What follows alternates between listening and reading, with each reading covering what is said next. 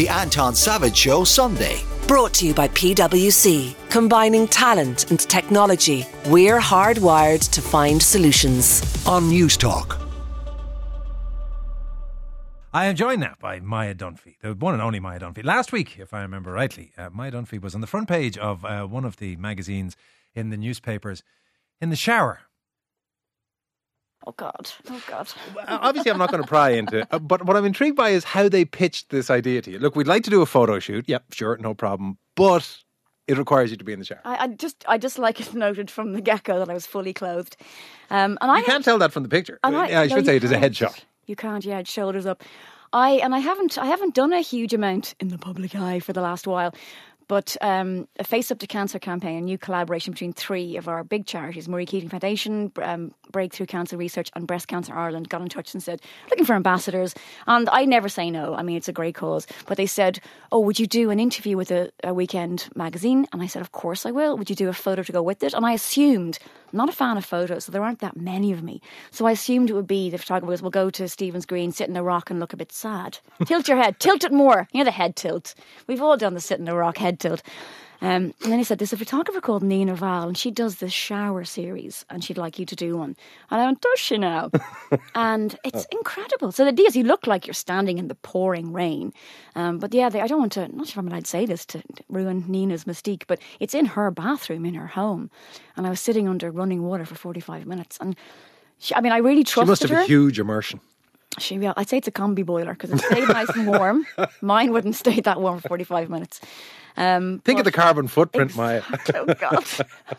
It was lukewarm. I would say it was maybe at a 28. How did Bobby. Kerr get away with that? Because he did. He's part of the same The campaign. shower. Well, no, I saw a picture of him and he was just sitting on a rock looking thoughtful. They didn't put him in the shower.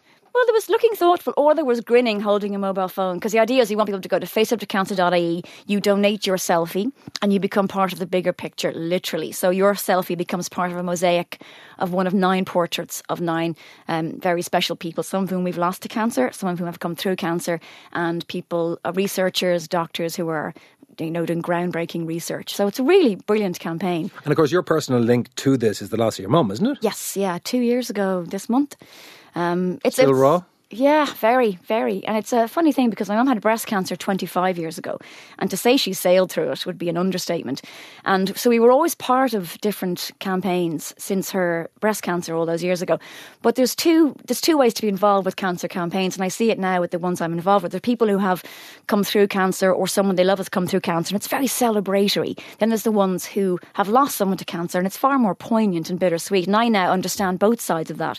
And it's still lovely to be part of a campaign where people are celebrating survival. It's really important to say um, cancer diagnoses are going up, but so are survival rates. We have to stay positive. My mum was had pancreatic cancer, and it's one of the ones that unfortunately is still, um, you know, it's, it's the odds aren't great, but still, I think it's really important to be optimistic. And was it unconnected to the breast cancer? It was coincidence. Do you know what's interesting? I haven't actually told anybody this. I didn't know that they could be connected.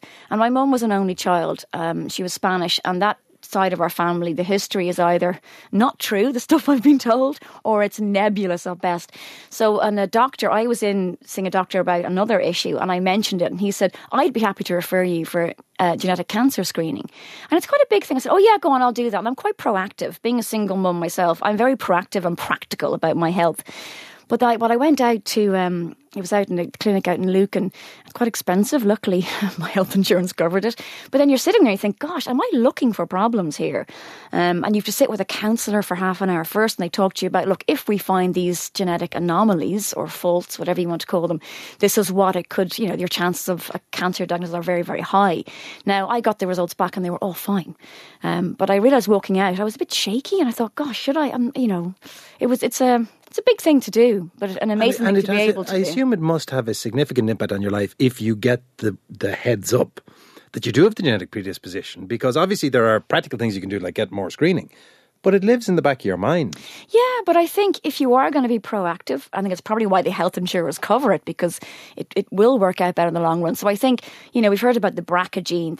I think that would increase, I think it's BRCA1 or I think it's one the, the breast cancer uh, gene, and it, it will your chances of breast cancer will be up to like 70, 75 percent. I mean that is huge. But then there are preventive measures you can take. There is I think Angelina Jolie was very honest about having a double mastectomy, and I think she had hysterectomy, ovaries removed, everything. So there are things. I mean it's obviously very severe, but things can be done. And also you have more mammograms, you have more screening, and you keep a close eye on yourself. So it's all very serious, but Well, well, uh, one, one more on the topic that I have to ask you about. Because I follow you on Twitter, one No, of the things no. That you occasionally do is you share pictures of your late mother. And you shared one a while ago of your mum and dad, I assume in, in Spain, Yes. at an, either a nightclub or a party in the early 70s. They are literally the coolest people I have ever seen. I know. My, my aim in life is to be your father. my Not dad, obviously literally. my yeah, okay. Just we just go for a coffee after this. We can talk about this. My dad was a very. My dad came from comes from New Ross, but he was so he he got out of Ireland in the sixties, became an auditor, and went to Paris. Went around the world. He was in Israel. He was in Beirut. He was in. East Africa. He met my mum in Paris at a party, and my mum was living in London then. They commuted back and forth. My mum, my granny had an apartment in Spain. My dad was over there. They zipped around on mopeds and shorts no, no, no, no helmets, no jackets, nothing. And um, they told us they were very sensible. The pictures tell a different story. so yeah, there's two pictures. My dad is like Michael Caine, shirt open to the waist. My mum was in white hot pants. Oh, so they took cool. photographs in nightclubs at that time, and then flogged them to you for how many pesetas on the way out. So Oh, the nightclub itself took the yeah, pictures. they didn't have a photographer with them. I, I could have been a friend with an Instagram. no, they used to take photographs, and then you could buy them. Well, this brings, when we're talking about your upbringing, we have to then go back to the thing that you said directly before we started, which was I was 39 before I changed a human nappy, and they only have two hands. It's one of the world's great sentences. This is because it's more difficult to change the nappy of an orangutan. Yes, in a, in a in a previous life, I, I, I went to Malaysia to work for two months on a wildlife project. Stayed for a year. My poor parents, um, a, a orangutan Sepilok in Borneo. So I spent my heart, a bit of my heart is still there. I'm still in contact with all the people there and some of the orangutans as well. Um, I've been How? back You twice. can't since. phone the orangutan. Yeah, no, myself and my friend Alice, we said, well, they're they have social media now, so the four hands, you see. So we set up, um, we went to volunteer for a while, and we thought, what can we do that's slightly more useful than just sweeping up poo and washing cages? And it was it was the sanctuaries for orphaned orangutans. Orangutans lost to, um, lost their their mothers to a lot of palm oil. Palm oil was just beginning then. I was like, what are all these weird plants? Palm oil. That was twenty years ago. Also, the habitat was getting destroyed. yeah, and illegal logging, things like that. So But why would you put in obviously orangutans are not pets. Very important to say, but this was in a sanctuary. Well, I don't think there's any any chance of anybody bringing one home here. I mean, there is No, a there isn't. problem but it's the also black market really orangutan like, you know, I have pictures Ireland. of me holding orangutan babies, and that's not what we should be doing. We should be, you know, fostering them, fostering the, uh, Oh, their life in the wild and all that. But they were in our care. They were they're they're like human babies, and they need when they're very little, they need a lot of care, and they need to be they're clung on to their mother's fur. You know, 24 hours a day. So we would have to bring some of the babies home. They'd be clung on to us, and we're living on the equator, and it's, you know, 35 degrees at night, and it's little little breathing babies clung to your neck. But anyway, so the little ones, we had to put nappies on them at night. And that was a hard job because they do have essentially four hands. So you put the nap and tiny ways, you put the one sticker on, one hand comes up, a second hand, and you go, come on. And also, it's not that unusual to not change a nappy until you have your own kids. I don't have nieces or nephews. Um, No, no, I have sorry. a godson, but I never changed his nappy. So No, no, yeah, no. sorry, I had, the, the, the bit that I regarded as unusual wasn't that you hadn't done the human thing. It was the whole four hands nappy challenge, Oh. which was uh, a more was significant one. Magical, magical time. Well, on the topic- orangutans, new motherhood, could take or leave, frankly. You describe yourself again on, on social media as a small boy wrangler because you are uh, mother of, of Yes. uh, Tom. How is all of that getting on? Has the wrangling become easier as he gets older, or is it just as, as challenging? It, he was never he never required much wrangling to be honest, um, and he's now turned into a sort of really nice flatmate. He's like a middle aged man. The moment, he's into planes, and when I say he's into planes, he is obsessed. He was obsessed. We were we should I say? Oh yeah, I think about on Instagram. a lot. We were invited down to Shannon Airport before Christmas, and we got a fantastic tour. Um, Dan in air traffic control, and Kate and Jonathan and in fire service. So so we were really spoiled. And that's the thing. I mean, I have. I think when you only have one child, sometimes you have a bit of guilt around the lack of siblings. But uh, on the other hand, he is his every whim is indulged. but he's great. I, I don't know. He's he's. Uh, And how do you handle the privacy thing? Because I remember uh, uh, seeing when, whenever you would post, you would go out of your way to make sure that his identity was not revealed. Do you? How do you find the balance between discussing him, talking about him, posting about him, and protecting the privacy? I think we've got to be really careful. I mean, I, I have such a tiny profile; it's hardly worth mentioning. But at the same time, you'd still have slightly more followers than than somebody else might. But I think for all of us, we've no idea the implications of, of plastering. Um, social media pictures of our kids. So i never and obviously his his dad is very well known in the uk and i wouldn't the second you put a picture in the public domain it can be used in a newspaper in a story about his dad or somebody else. Um, i am less i'm not that i'm less careful now sometimes if we're out doing a little video and he says something or his face is just in shot i don't go over the top going oh i'm blurring my child because that's just drawing more attention to it but in general i don't i don't plaster But that's an interesting point. That it's sort of you if you ta if you publish the picture, albeit on on relatively private social media, if it might be, it's then fair game for newspapers and anybody else Yeah. at any point into the future. It is. It's public domain and territory. And I, like a lot of the times, if you're doing, what did I do? I did the six o'clock show the other week, and they said, "Can we use some photos from your social media?" And sometimes nice. Uh, media outlets will ask first, but they don't. They're not required to. If you put it up there and your social media is not private, it's public domain. It's like putting it in a newspaper. And I always think things people putting the pictures of their kids on Facebook. Would you put it in a tabloid newspaper? No, you wouldn't. So why would you put it up there? So henceforth, every article about you will be illustrated with a picture of you in somebody else's shower. That's basically what we've worked out from this. I have to say, the photographs worked out quite well. I was quite happy. I was very nervous. And I said to Nina when I left, I texted her and said, I trust you. You're an artist, but I'm worried about looking like a middle aged drowned rat. She went, I, You won't. You won't. What do you do for makeup in a context like that? Um, I waterproof mascara, but the Is rest. there such a thing? Ah. There is, but the rest pretty much washed off. But it does. The, the constantly flowing water creates a sort of glassy veneer until it stops running, and then you get the middle aged drowned rat. Driving home was interesting. This is the thing on, on talking about privacy. I was interested to read you, I think it might have been in that same article, saying that you had never had a desire to be on TV. Oh, here we go. It's just, it's, it's I know, and people go, yeah, sure. There, there's a common uh, misconception that everyone who works on telly wants to be on camera. That is not true. There's a great satisfaction with writing and producing and seeing something come together, and it can be quite thankless, but it's also great. But I, I, Yes, but hang on for a minute, Maia. There is there is the easy bit in front of the camera that pays a lot of money, and then there's the difficult, hardworking, Oh, labouring bit behind the camera that doesn't. Why would you want the second rather than the first? Well, because when I stepped of the camera, it was to do documentaries. I was already writing for newspapers, and I'd written an article. Um, I think it was about the pressure women to have kids, and RT were doing this format farm one-off documentaries, and asked me would I do one. I said I'll write one for someone else. They said no, it has to be an authored piece. So I wrote it, I exec produced it, I hosted it. That's not TV presenting. You know, I look back now, I've hardly any makeup on, I look a bit of a mess, um, but I made twelve of them then over a few years, and then it's funny because um, going that so that was going back about eight years was my last one, and then once you're seen to be doing well on telly, and then something go, well, you can do whatever you want now. Do you want a chat show? Of course I don't. I'd be terrible at a chat show. Um, so you know, when I step step back to doing more writing and producing, people often think, well, is it not going well? I think if you've appeared on telly, people often think if you're not on telly, things aren't going well for you. Um, Yes, the, she's what are you doing now? much. What are you doing now? Under a bridge I'm- currently. I'm applying to Dublin Bus to be a bus driver. That's what I'm going to do. I'm going to fix it from the inside. There's a big uptake now. They want women to become bus drivers. I passed my driving test last year. I fear Old dog, new trick. So I fear we've gotten into a difficult area. I know that you have a deep seated, visceral hatred for Dublin buses. I don't. You do. I know Don't. you do. You do.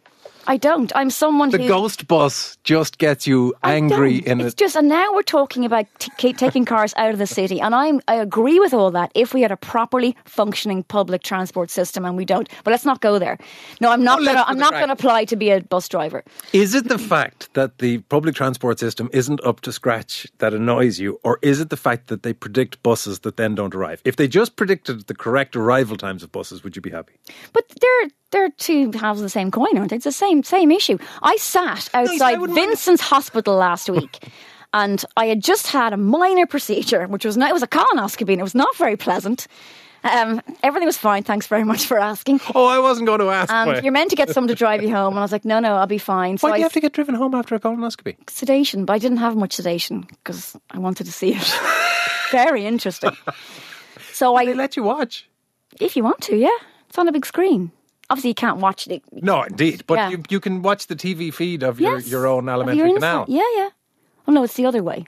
Which- That's a gastroscopy that goes down that way. I thought your alimentary canal was the bottom bit. Is it? It's not the top I- bit. I'm- well, it's all I'm- it's one sorry, big. all of which is in the It's essentially one big tube anyway, with the stomach in the middle. So yes, if if you go far enough, you'll reach one or the other. Um, is it? Not? Anyway, You were standing outside was- Vincent's hospital, slightly sedated, waiting on the bus. Yes, and I, I was. Well, I was trying to sit, but there was no, no. I was, and it said my bus number was coming in. First, there's a bus there, but it was jammed. I'm, I've got. I couldn't squeeze on. Use my words more carefully. I and that. So I said, I'll wait for the next bus, which is in four minutes. So I sat and waited. Four, three, two, one. Due. No bus. And that is enraging. I don't understand it.